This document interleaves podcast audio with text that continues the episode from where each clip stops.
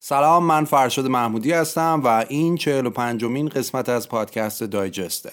پادکستی که مسائل نسبتا پیچیده دنیا رو به زبونی ساده تعریف می‌کنه. این قسمت در بهمن 1400 ضبط میشه.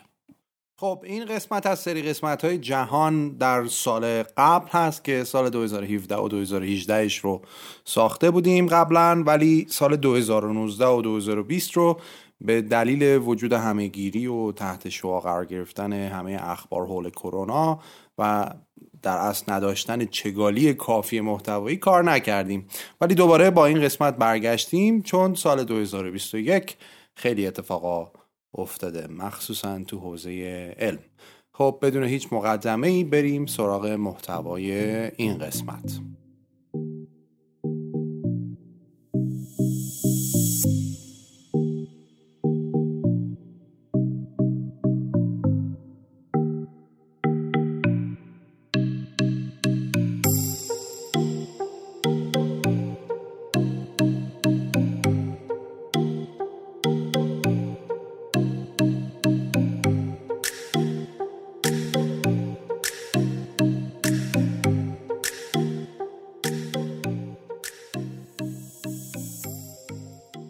خب خبر اول قطعا مربوط به کرونا است چون یکی از بزرگترین اتفاقات یکی دو سال اخیر زندگی ما بوده که همه زندگی ها رو در حقیقت تحت شعاع خودش قرار داده. اما در سال 2021 استفاده گسترده از واکسن کرونا بود که میشه گفتش که از مهمترین و بولدترین هدلاین های خبری بوده. من بخوام اگه بهتون یه سری دیتا بدم باید بگم بهتون که تا پایان همین 2021 یه چیزی حدود 10 میلیارد دوز واکسن تحویل داده شده که خیلی کمک کرد به جلوگیری از مرگ و میر ناشی از کرونا. از بین واکسن هم که تحویل داده شده بیشترین تعداد متعلق به آسترازنیکا بوده یه چیزی حدود 2.5 میلیارد دوز و بعد از اون سینووک چینی نزدیک به دو میلیارد و 250 میلیون و بعد هم فایزر و همون میزان یعنی اندازه سینووک تقریبا یک کم کمتر و بعدش هم سینوفارم تو همون حدود. دیگه برندهای دیگه به مراتب خیلی کمتر بودن. مثلا مدرنا حدود 600 الی 700 میلیون دوز و بعدش هم جانسون ان جانسون و اسپوتنیک و بهارات و باقی دیگه. چیز جالب دیگه ای که در مورد واکسن ها گفته میشه اینه که هیچ واکسنی در تاریخ با این سرعت تولید نشده و واکسن های دیگه سالها طول کشیدن تا آماده بشن. در صورتی که واکسن کرونا در مدت یه چیزی حدود یه سال فقط طول کشید که آماده بشه. اما جدا از این سرعت این رو هم فهمیدیم که چقدر ما مردم جهان با هم هستیم و همزمان جدا از هم. بسیاری از کشورها بیشتر از نیازشون واکسن داشتن و خیلی هم حتی اندازه نیازشون واکسن دریافت نکردن. کشورهای مثل امارات، شیلی، کوبا بیشترین تعداد افراد واکسینه شده رو داشتن. یعنی 200 دوز به ازای هر 100 نفر. ولی کشورهایی هم بودن مثل تانزانیا، افغانستان و گینه که کمتر از 20 دوز در هر 100 نفر دریافت کردن مردمشون. در حقیقت ناعدالتی در واکسیناسیون یکی از تلخترین تجربه های همهگیری بود. به صورت میانگین در کشورهای با درآمد بالا 83 درصد از مردم واجد شرایط حداقل یک دوز واکسن گرفتن. در صورتی که این میزان در کشورهای با درآمد پایین یه چیزی حدود 21 درصد بود. سال 2021 همزمان که سال واکسن بود سال سویه های جهش یافته ویروس هم بود. آلفا، بتا، گاما، دلتا الان هم که اومیکرون. و به نظر می‌رسه که واکسن مدرنا طبق تحقیقات بیشترین اثر بخشی رو نسبت به سویه های مختلف در بین واکسن های دیگه داشته. و بعد از اون هم در رتبه دوم فایزر قرار داره. از طرف دیگه میزان افت اثر بخشی واکسن مدرنا 150 روز. از روز تزریق به بعد تو این هم کمتر از هر برند دیگه بوده. یعنی وقتی مثلا شما تزریق واکسن داشتید 150 روز بعد رفتن نگاه کردن برندها کدومشون. چقدر اثر بخشی دارن؟ دیدن مدرنا از همه بیشتر اثر بخشی داره و بعد هم فایزر. و بعد میاد دیگه توی برند های دیگه همه اینا رو هم که داریم میگیم جالب بدونید که همه الان که داریم صحبت می‌کنیم صدها واکسن دیگه در حال توسعه هستن و در فازهای مختلف تحقیقات بالینی قرار دارن. خب اینم اولین خبر که مربوط به کرونا بود. بریم وارد حوزه علمی دیگه بشیم.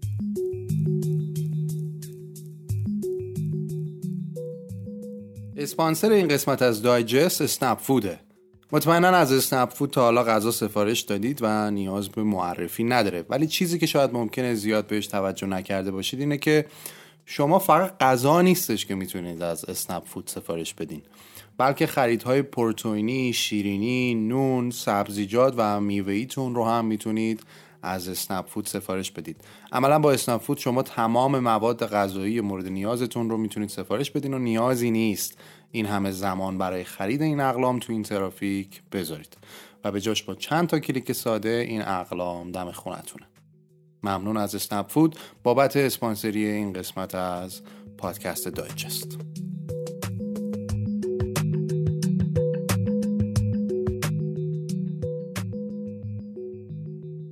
خب یکی از اتفاقات مهمی که در عرصه علم در سال 2021 افتاد پرتاب تلسکوپ جیمز وب بود که احتمالا اخبارش رو حداقل یک بار هم که شده دیدید و شنیدید شاید. این پروژه میشه گفت که بزرگترین پروژه بین المللی تاریخ نجوم آمریکا بوده تا الان که آمریکا، کانادا و اروپا توش دخیل بودن. خب حالا یکم بررسی کنیم که چرا این تلسکوپ انقدر اتفاق مهمی بوده و قرار چیکار بکنه برای بشر؟ تلسکوپ وسیله ایه که با استفاده از اون میشه به اجرام کیهانی نگاه کرد و دوربین ما انسان ها برای نگاه کردن به فضاست. اولین باری که تلسکوپ اختراع شد برمیگرده به قرن 17 هم. از اون زمان به بعد انسان به تدریج تونسته که کیفیت و دقت تلسکوپ هاشو بهتر کنه. اما به صورت کلی بیشتر تلسکوپ هایی که ساخته شدن دچار یک مشکل هستن و اونم اینه که از روی سیاره زمین دارن به فضا نگاه می‌کنن و این یه سری محدودیت رو برای دقت نگاه به عمق فضا ایجاد می‌کنه. احتمالا دقت کردین که چرا وقتی تو شهر هستید و به آسمون نگاه می‌کنید ستاره های کمتری می‌بینید تا زمانی که مثلا میرید کویر. دلیل اصلیش اینه که در شهر آلودگی نوری وجود داره. یعنی اینقدر نور در اطراف شما زیاد هست که باعث میشه کلی از این ستاره ها رو که در کویر که آلودگی نوریش کمتره و باعث رویتشون میشه رو نبینید. حالا در مقیاس بزرگتر هم کلا خود زمین به خاطر آلودگی نوری که داره برای دید شما به فضا محدودیت ایجاد می‌کنه. مشکل دیگه نگاه کردن به فضا از روی زمین خود جو زمینه که باعث میشه دوباره ما نتونیم یه سری از جزئیات رو در کهکشان ها ببینیم. برای همین ناسا در سال 1990 تلسکوپ هابل رو که مطمئنم اسمش رو شنیدید رو به فضا فرستاد. یعنی یک ابر تلسکوپ بسیار قوی ساخت و به جای اینکه روی زمین نصبش کنه فرستادش به فضا که از اونجا فارغ از این محدودیت ها فضا رو رصد کنه و تصاویرش رو برای ما روی زمین بفرسته. بسیاری از اکتشافات بزرگ ما امروز از جهان به کمک تلسکوپ همین هابل به دست اومده. برای مثال هابل بود که کمک کرد که ما سن جهان رو بتونیم از زمان پیدایش مهبانگ یا بیگ بنگ تخمین بزنیم. یعنی 13 ممیز 8 میلیارد سال. دو تا از قمرهای پلوتو رو شناسایی کرد. سرعت انبساط جهان رو کمک کرد که معلوم بشه.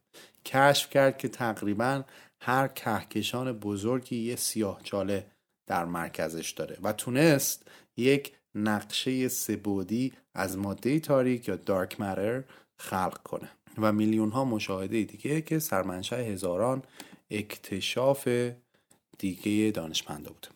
حالا الان علم به جای رسیده که دیدن حتی هابل هم محدودیت هایی داره و بشر نیاز داره تصویر بهتری از جهان داشته باشه. سوالات بیشتری الان خلق شده که برای پیدا کردن جواباش نیاز به ابزارهای پیشرفته تری هم هست.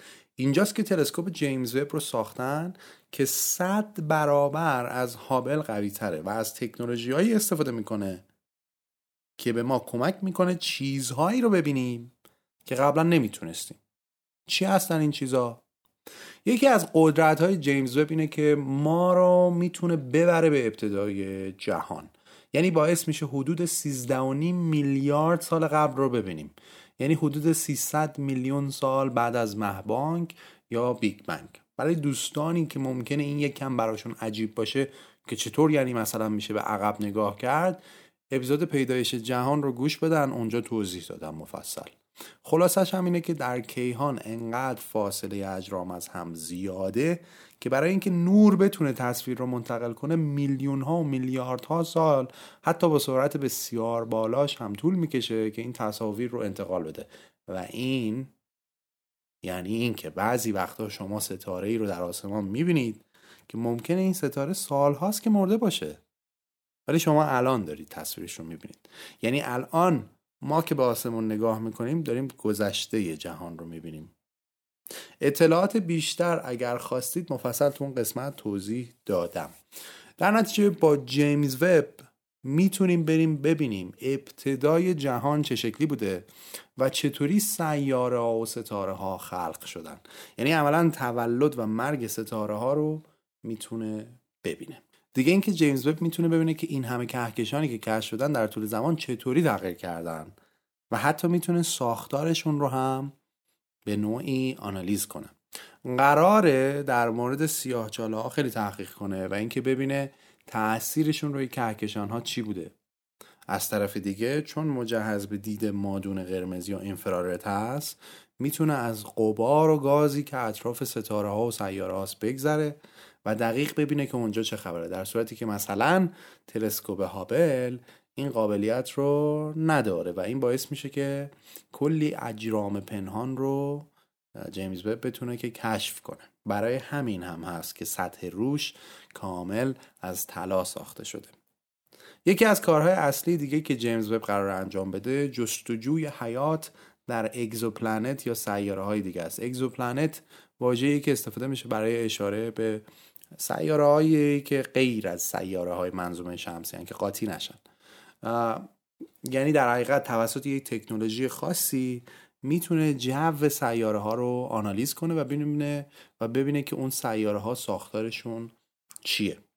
دو تا از اهداف دیگه جیمز وب تحقیق در مورد دو تا از قمرهای سیاره مشتری و زحل به اسم یوروپا و آنکلیادوس اگه اشتباه نگم انکلیادوس یا اینجور چیزی که بهشون میگن دنیاهای اقیانوسی. دلیلش هم اینه که باوری بین دانشمندا هست که زیر سطح اینها اقیانوسی از مایعات وجود داره و کار این تلسکوپ اینه که بفهمه چه خبره اون زیر. همچنین مریخ رو هم قرار زیر ذره قرار بده و ببینه که سرنخهایی از گذشتش می‌تونه پیدا بکنه آیا یا نه. و کلی اکتشافات دیگه در کیهان شناسی که بشر رو در سالهای آینده شگفت زده خواهد کرد. تو همین راستای خبری که تو بحث کیهان و نجوم داریم یه اتفاق دیگه که در سال 2021 افتاد مسابقه فضایی میلیاردرها بود. الان سه تا شرکت خصوصی هستن. البته بیشترن ولی سه تاش خیلی مشخصا معروف ترن که تو این زمینه خیلی سرمایه گذاری کردن. شرکت اسپیس ایکس که متعلق به ایلان ماسکه که مطمئنا می‌شناسید همتون. شرکت ویرجین گالکتیک که متعلق به ریچارد برانسون صاحب اصلی در حقیقت corporation ویرجین و برند ویرجین و کلی شرکت دیگه. و در نهایت شرکت بلو اوریجین که متعلق به جف بزوس مدیر عامل آمازونه. قدیم اینطور بود که عرصه اکتشافات کیهانی و فضایی فقط متعلق به دولت ها بود و سازمان های دولتی مثل ناسا با جای دولتی برنامه های فضایی رو تحریزی می‌کردن و کارشون میبردن جلو.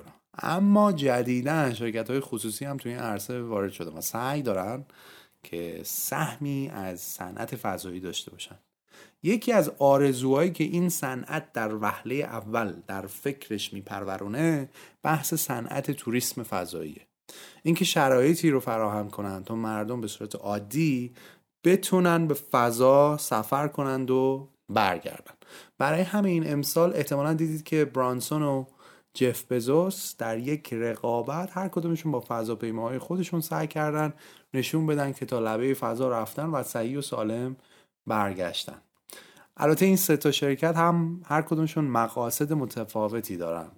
مثلا اسپیس ایکس ایلان ماسک قصد داره تا با توسعه تکنولوژیک یه جوری هزینه سفر به فضا رو کاهش بده که به راحتی بتونه به فضا مردم سفر کنن. و نیتش هم اینه که تا سال 2050 حداقل یک میلیون نفر رو در مریخ ساکن کنه و برای این کار می‌خواد هزار عدد فضاپیما بسازه. در حقیقت شرکت اسپیس ایکس با تکنولوژی خاص خودش تونست موشک هایی رو طراحی کنه و بسازه که دیگه بعد از پرتاب از بین نمی‌رفتن و همینطور ایستاده که پرتاب می شدن و همین شکل روی زمین برای استفاده های مجدد فرود می اومدن. خود همین تکنولوژی باعث شد که هزینه سفر به فضا به شدت کاهش پیدا کنه و ناسا الان یکی از مشتری های اسپیس ایکس برای ساخت فضاپیماهاشه از طرف دیگه جف بزوس با شرکت بلو اوریجینش قصد داره که توی فضا تو خود فضا هتل ها و زیستگاه هایی رو بسازه به صورت معلق و بعد مردم رو به اونجا منتقل کنه. یعنی تو برنامه اولیش این نیستش که مثلا تو ماه یا مریخ این کارو بکنه بلکه تو خود فضا می‌خواد این ایستگاه های فضایی یا زیست های فضایی رو بسازه. اما شرکت ویرجین گالکتیک بیشتر فعلا روی این متمرکزه که سفرهای فضایی رو گسترش بده و کاری کنه که تا آدمها راحت بتونن تا فضا سفر کنند و خیلی راحت هم به زمین برگردن. حتی طراحی فضاپیماش هم مثل هواپیماهای عادیه تا اینکه شبیه موشک باشه و بیشتر روی جنبه سرگرمی قضیه تمرکز داره.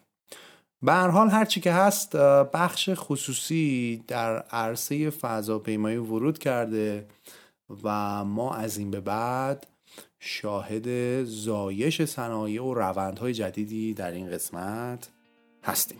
بریم بعدی.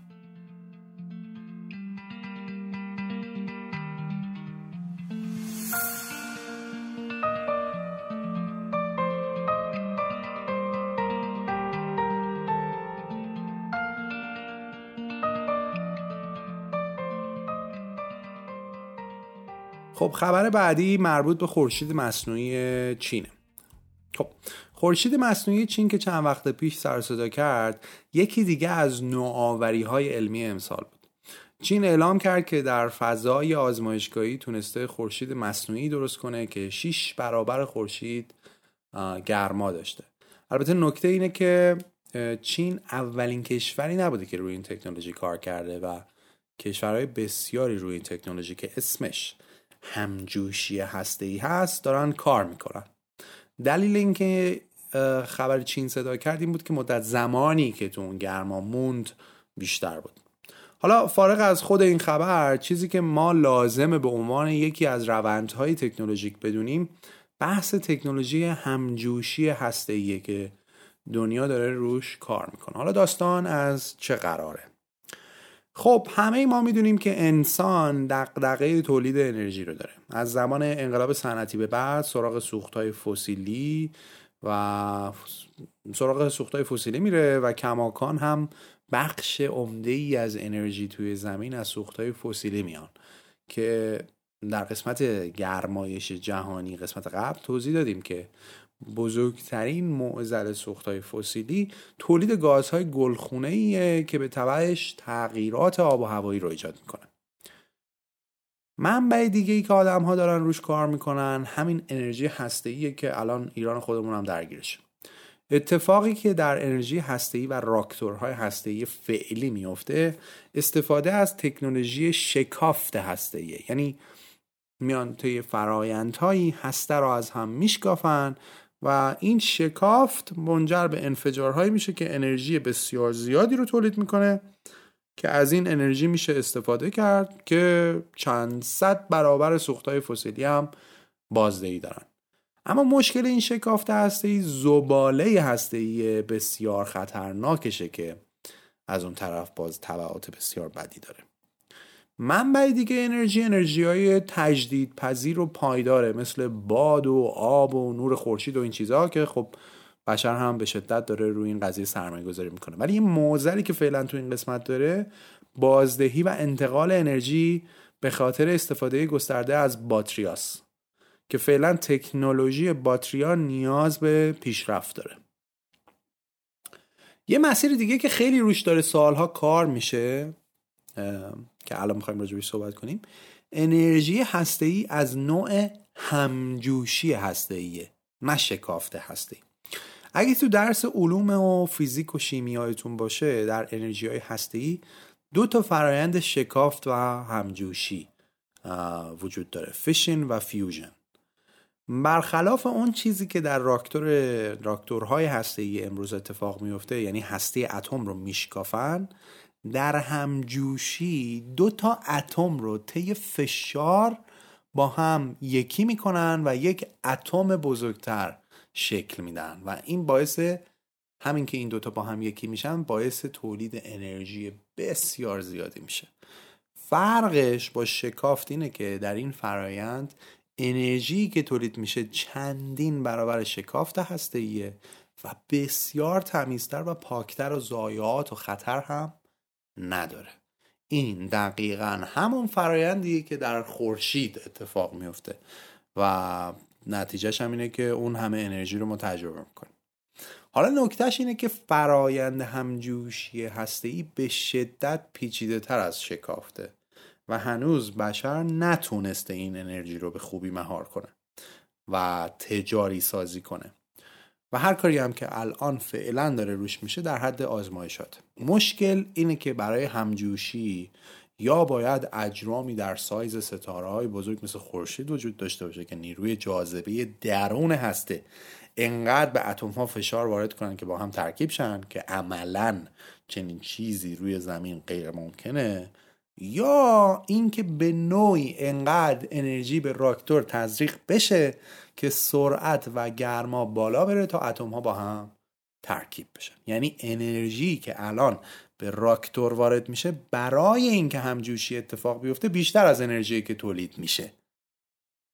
اما اگر انسان بتونه تکنولوژی این کار رو توسعه بده یه روز با یک مقدار آب کم اقیانوس ها انرژی برای کل کره زمین میشه تولید کرد. انرژی پاک و تمیز. الان یکی از صحبت اینه که آیا آینده انرژی روی زمین همجوشی هسته‌ایه یا خیر؟ به عنوان مخاطبین دایجست باید شما از این روندها آگاه باشید. بریم بعدی.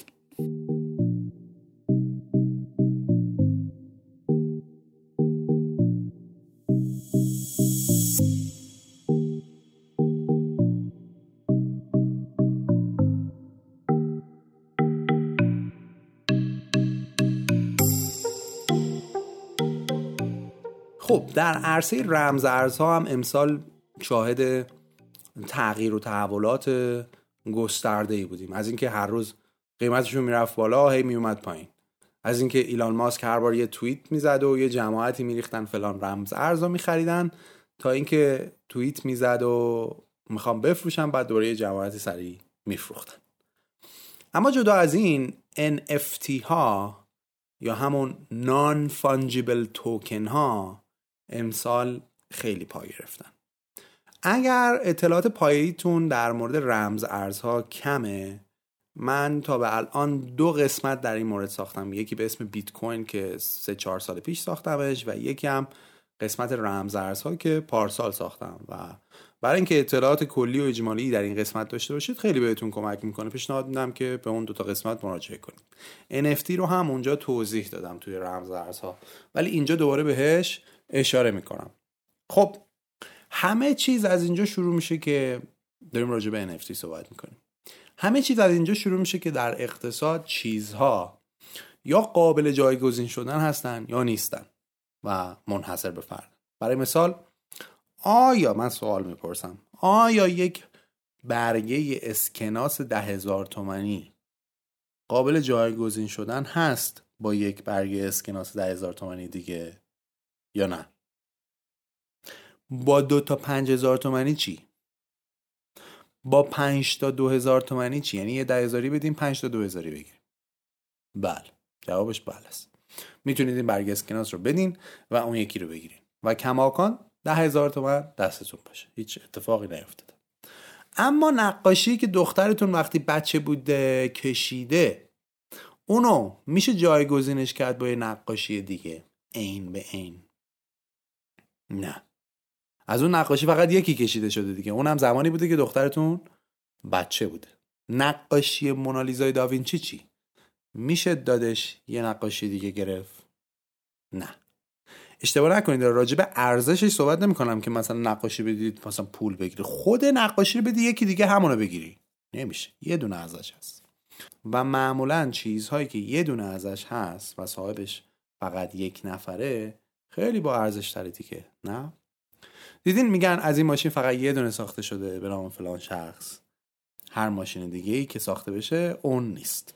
حالا ما آدم ها کلا چیزهایی که احساس می‌کنیم صاحبش منحصرا خودمون هستیم رو بهش بیشتر بها میدیم.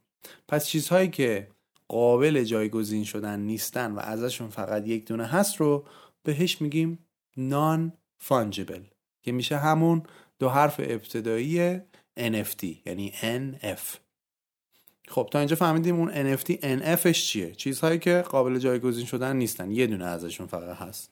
حالا اون یه دونه T چی میگه؟ اونجا که میگه NFT از زمانی که رمز ارزها به وجود اومدن و مخصوصا آلت کوین هایی مثل اتریوم این ایده پا گرفت که اگه میشه مفهوم پول رو به صورت دیجیتالی بدون واسطه یعنی بانک ها جابجا کرد و مالکیتش رو اعتبار سنجی کرد. چرا پس با چیزهای دیگه که پول نیستن نشه این کار کرد؟ یه بار دیگه اگه میشه پول که مشکل اصلی این که در حقیقت می‌گفتن اگه شما می‌خوای این, این سیستم رو غیر متمرکز کنی یکی باید تایید بکنه این عملیات و transaction ها رو دیگه. که تکنولوژی بلاک چین اومد این وسط و این gap رو پر کرد. و تونستن پول که یکی از مهمترین چیزها هست رو decentralize کنن. حالا میگن اگه تونستیم توی پول این کارو بکنیم چرا تو چیزهای دیگه این کار نتونیم بکنیم؟ مثل هنر برای مثال.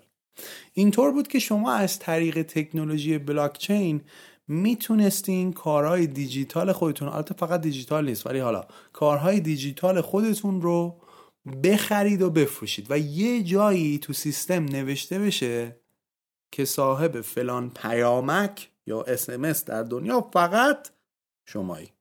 صاحب فلان توییت فلان گیف فلان آهنگ فلان عکس شمایی. و همه دنیا هم تصدیق کنن که بله صاحب این آهنگ فقط آقای فرشاد محمودیه.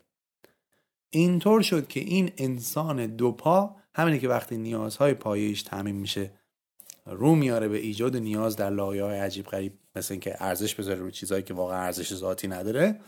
شروع کرد به خرید و فروش یه سری چیز آنلاین که نشون بده صاحب فلان چیز منم فقط. مثل اولین توییت مؤسس توییتر مثل یه فایل گیف گربه که داره آهنگ می‌خونه و شما 700 هزار دلار پول بدی که صاحب این گیف گربه منم. البته قضیه NFT خیلی فراتره از این حرف و مربوط میشه به smart contract ها و عملا ownership رو decentralize می‌کنه و تصدیق می‌کنه که چنین چیزی مالکیتش برای یک شخصی هست. حالا خیلی مبحث مفصلیه. یه سری سایت هم مثل اوپن سی و ولیوبلز به عنوان بازارهای NFT برای این خرید و فروش ها خلق شد و الان هم این موضوع بسیار داغ شده. به شکلی که حداقل من حداقل با 20 الی 30 درصد آدم های دور برم که صحبت می‌کنم میگم داری چیکار می‌کنی؟ میگه داری کارامون رو NFT می‌کنیم بفروشیم. یا فلان NFT رو بخریم بعدا قیمتش میره بالا. فلسفه روانی پشت این قضیه مثل همونی که کلی پول میدن شماره موبایلشون هفت دو پای سر هم باشه. یا مثلا تو کشورهای عربی کلی پول میدن که شماره پلاک ماشینشون خاص باشه. همه اینها برای اینه که شما نشون بدی بنده منحصر به فردم. فارغ از اون بحث مالکیت انحصاری که سیستم بلاکچین داره تاییدش می‌کنه. منظورم اینه که شما وقتی میرید یه عکسی می‌خرید نمی‌دونم چند صد هزار دلار. اما اگه باز یادتون رفت که NFT چیه اینو یادتون بیارید که اگه بیت کوین و رمز ارزها شعارشون اینه که پول باید غیر متمرکز باشه و یک تکنولوژی این فرایند رو ممکن می‌کنه پس میشه چیزهای دیگه که فانجیبل نیستن رو یعنی برعکس پول این رو هم در سیستم بلاکچین رد و بدل کرد و, و سند مالکیت برای این اون زد. مثل یک نقاشی مثل یک اپیزود از همین پادکست رو من می‌تونم به صورت خیلی خاص تبدیلش بکنم به NFT بیارم بذارمش تو سایت اوپن سی بفروشم یکی بیاد اینو بخره و من بگم آقا تا ابد سیستم یعنی میگه. تا ابد اون شخصی که اومده این اپیزود رو خریده این اپیزود متعلق به ایشونه. تمام حقوق این تک اپیزود متعلق به ایشونه. حالا شاید بریم این کارو بکنیم. شوخه می‌کنم. بریم بعدی.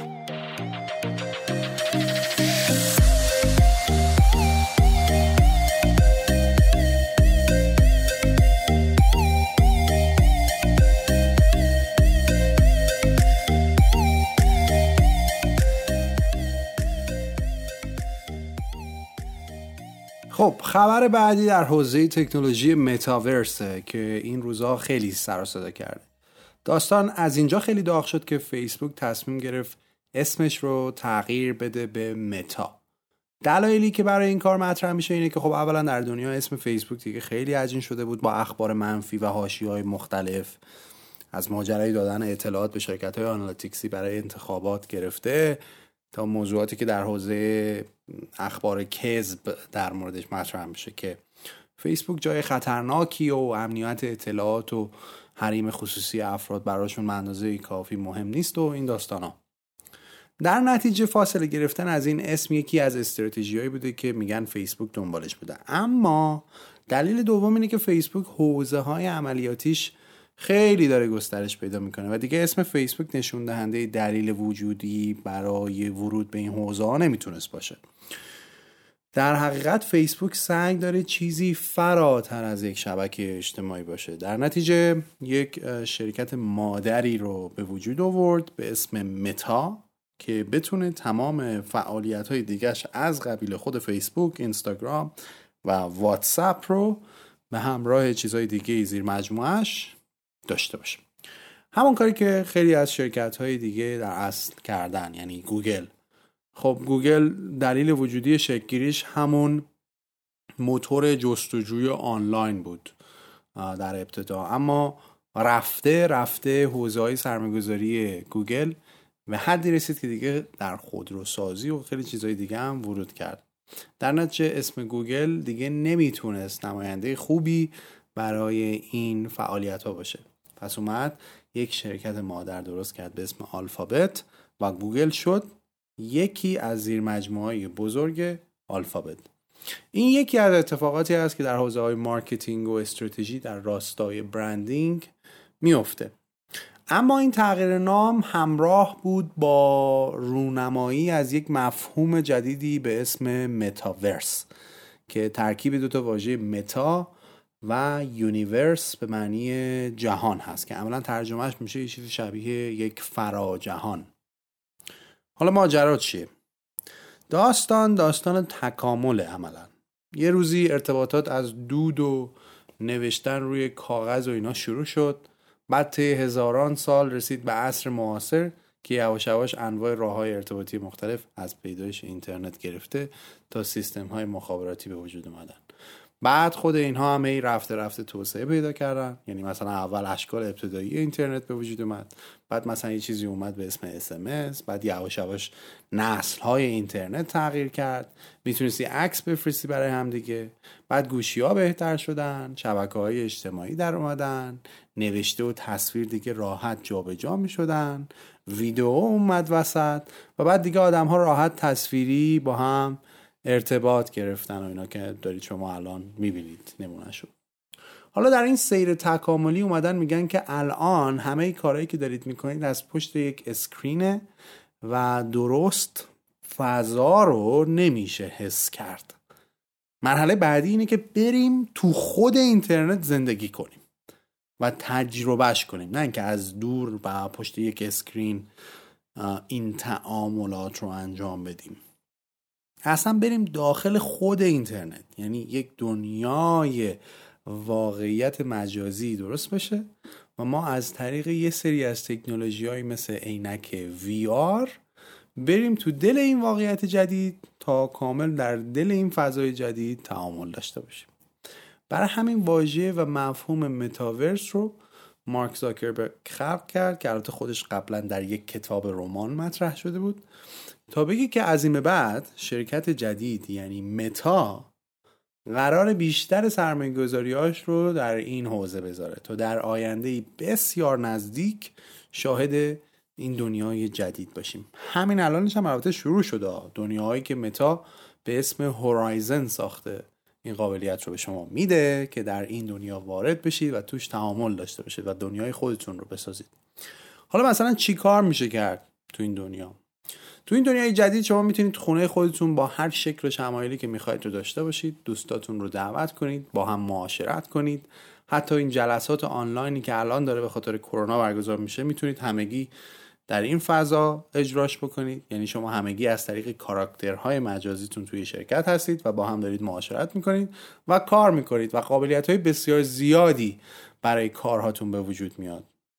می‌تونید برید خرید و فروشگاه و انگار که در راهروهای فروشگاه هستید و اجناسی که فروشگاه در راهروهاشون گذاشتن رو انگار که زنبیل گرفتین دستتون خرید می‌کنید از داخل متاورس و بعد پولش پرداخت می‌کنید و اجناس به صورت واقعی فرستاده میشه دم خونتون.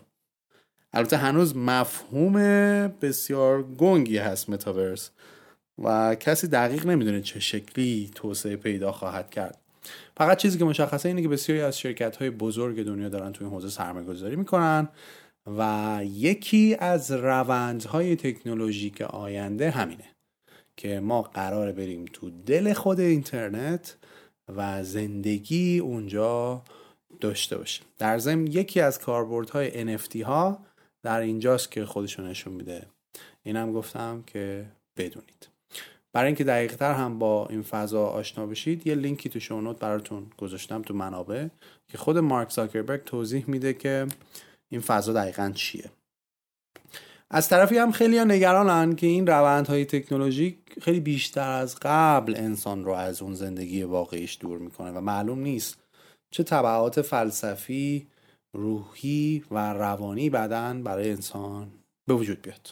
خب این قسمت تقریبا میشه گفتش که ریویوی از خبرهای علمیمون بود. حالا بریم یه نگاهی به یکی دو تا خبر و اتفاق مهم در رویدادهای بین المللی داشته باشیم و بعد هم دو سه تا از مسائل سیاسی و بعد اپیزود رو ببندیم.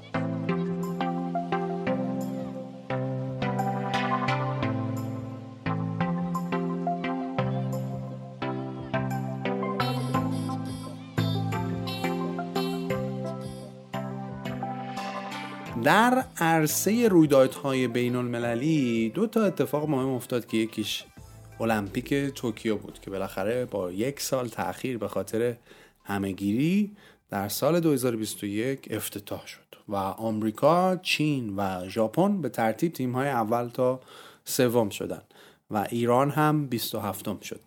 نکته که اما این قضیه به همراه داشت این بود که ژاپن یه چیزی حدود 15 میلیارد دلار برای این بازی ها سرمایه‌گذاری کرده بود. اما به خاطر بدبیاری کرونا تنها چیزی که براش موند افزایش کیس های کرونایی بود و دردسر بازی ها بدون اینکه نفعی از این همه سرمایه گذاری ببره. و مردمی که برای این بازی ها کلی زیر بار قرض قوله رفته بودن که با خاطر المپیک نفع ببرن اما کرونا همه چیز رو زد خراب کرد.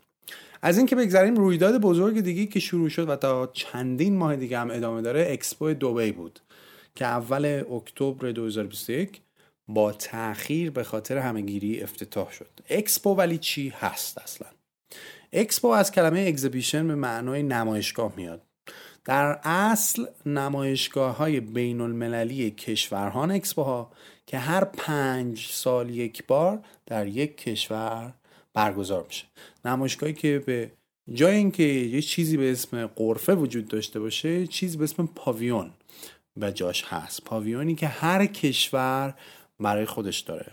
پاویون ها معمولا سازه های معماری بسیار بزرگ خاص و زیبایی هستند که هر کدومشون به اندازه سالن های یک نمایشگاه کامله که معمولا ماها در حرفه های خاص توشون معمولا شرکت می‌کنیم.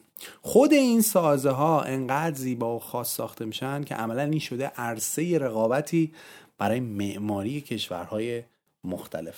در هر پاویون هر کشوری از محصولات فرهنگی، اقتصادی، صنعتی و تکنولوژیک خودش رو نمایی می‌کنه و شما به عنوان بازدید کننده با رفتن به پاویون هر کشور می‌تونید با فرهنگ، اقتصاد، صنعت، غذاها و خیلی چیزهای دیگه اون کشور آشنا بشید.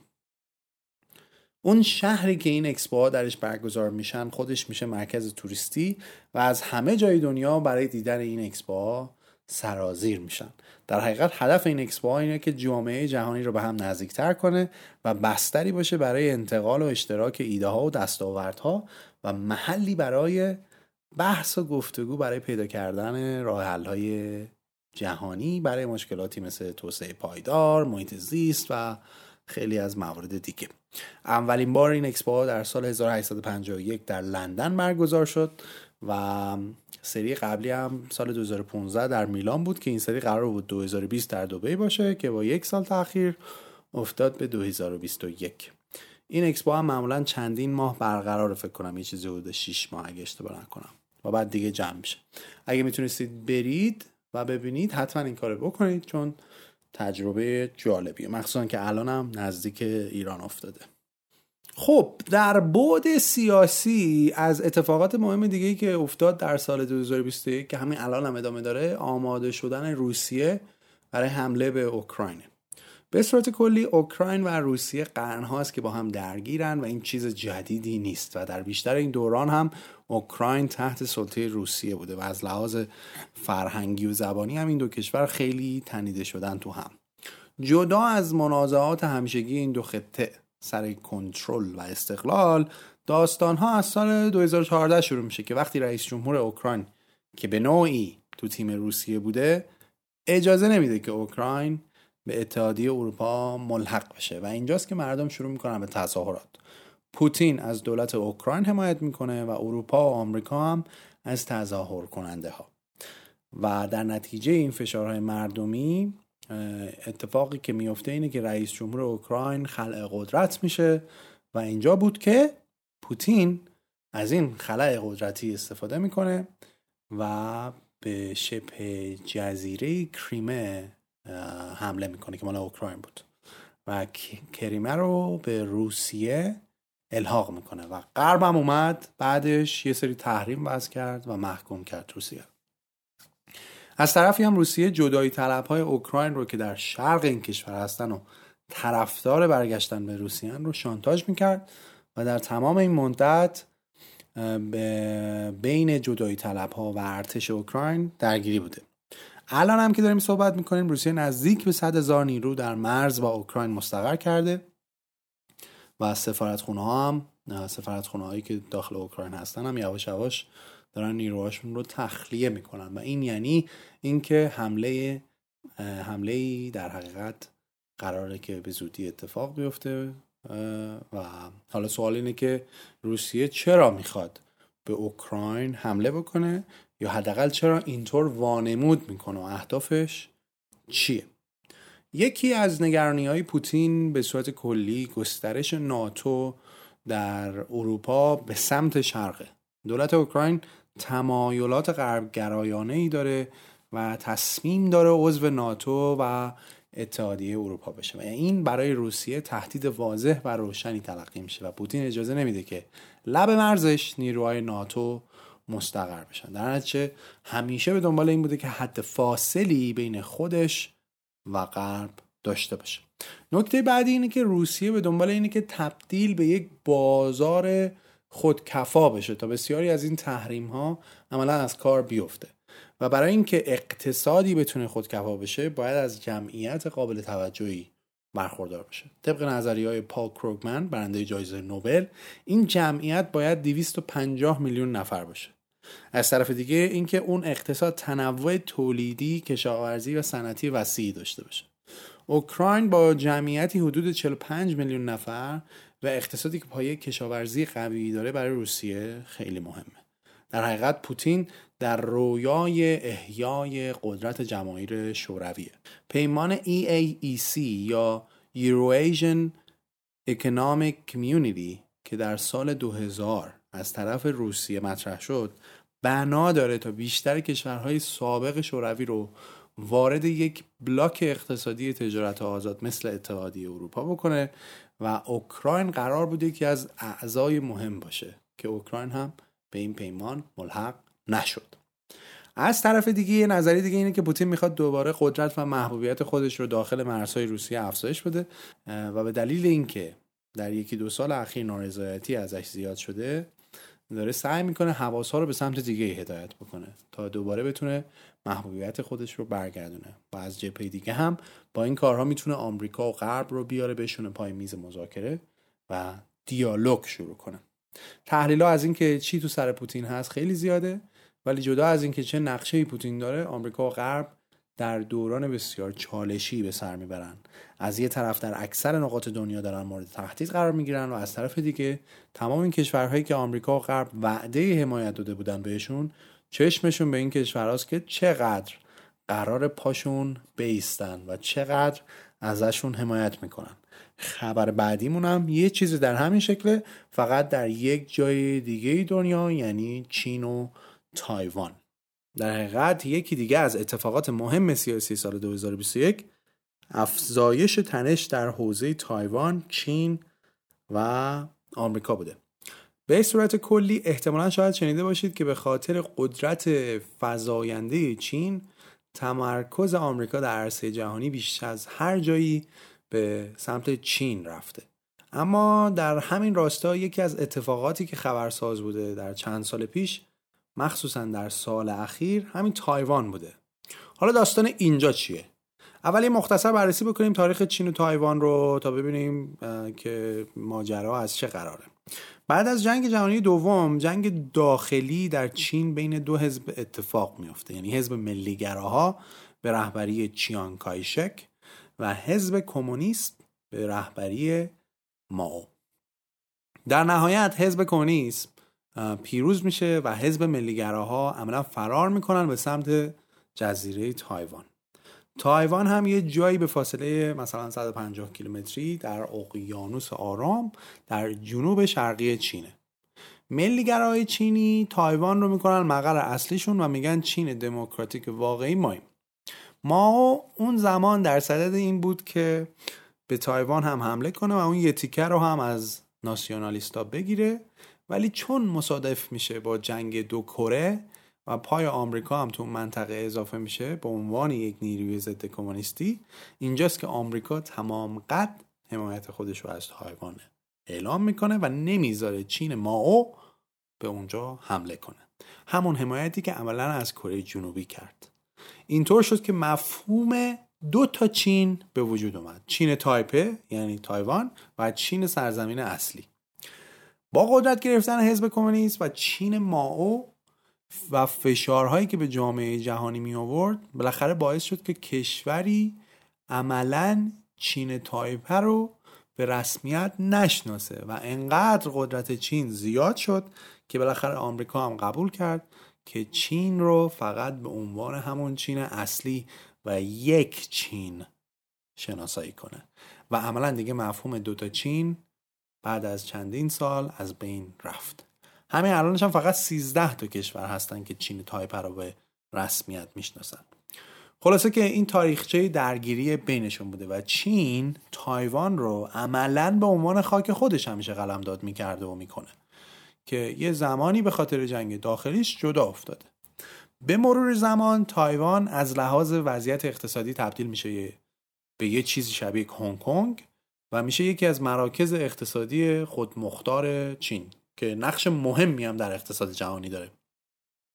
مثلا شاید جالب باشه براتون که بدونید تقریبا نزدیک به 60 درصد از بازار تولید چیپ های کامپیوتری جهان دست تایوانه و اینجا تولید میشه و عملا یکی از قطب های صنعت تکنولوژی ارتباطی جهانه. حالا الان دوباره از زمانی که رئیس جمهور تایوان از 2016 اومده سر کار چین فشارهاش رو تایوان بیشتر کرده و عملا داره اعلام می‌کنه که تایوان قسمتی از خاک منه و صبر من نامحدود نیست تو این زمینه. از طرفی با افزایش درگیری بین آمریکا و چین چین نمیپسنده که بزرگترین دشمنش تو 150 کیلومتری خاکش پایگاه داشته باشه و اون تیکه تو کنترلش نباشه. آمریکا هم اعلام کرده که کاملا از تایوان حمایت می‌کنه و جلوی هر اقدامی که چین بخواد بکنه وای خلاصه که در عرصه جهانی آمریکا الان از چندین جهت تحت فشاره و خیلی منتظرم ببینن که آمریکا همطور که گفتم چقدر پای حرفاش وای میسته. اوکراین از اون طرف تایوان از این طرف کشورهای عربی هم سر قضیه ایران چشمشون از یه طرف دیگه به آمریکاست. یکی دو تا خبر مهم دیگه هم در عرصه سیاسی تو دنیا اتفاق افتاد یکیش همین برگشت مذاکرات برجام بود که من دیگه واردش نمیشم چون زیاد ازش شنیدید و هممون هم منتظریم ببینیم بالاخره چی میشه. و یکی دیگه هم پایان حضور آمریکا در افغانستان و حضور دوباره طالبان بعد از 20 سال بود. بابت این هم زیاد توضیح ندارم چون مطمئنم خیلی ازش شنیدید و خیلی هم ازش می‌دونید. اما نکته ای که در مورد افغانستان کلا زیاد مطرح میشه بحث شیوه پایان دادن آمریکا به عملیات 20 سالش بوده. انتقادهای خیلی زیادی از دولت بایدن شده که یکی از افتضاح ترین عملیات ها رو در مورد افغانستان با اون طرز ترک کردنش داشته. و خود همین قضیه در وجهه جهانی آمریکا ترک کردن برجام فشارهایی که از طرفهای مختلف داره بهش میاد همه اینها باعث شده که به صورت کلی تصویر ضعیفتری از آمریکا نسبت به قبل ثبت بشه. و این سوال رو مطرح می‌کنه که استراتژی سیاست خارجی آمریکا کلا چیه؟ چون که به نظر می‌رسه یک گیجی خاصی رو داره تجربه می‌کنه در عرصه جهانی. این بود یه مختصری از خبرها و اتفاقات مهمی که حس می‌کردم دونستنش براتون هم جالب تره و هم مهمتره وگرنه اخبار همیشه زیاده.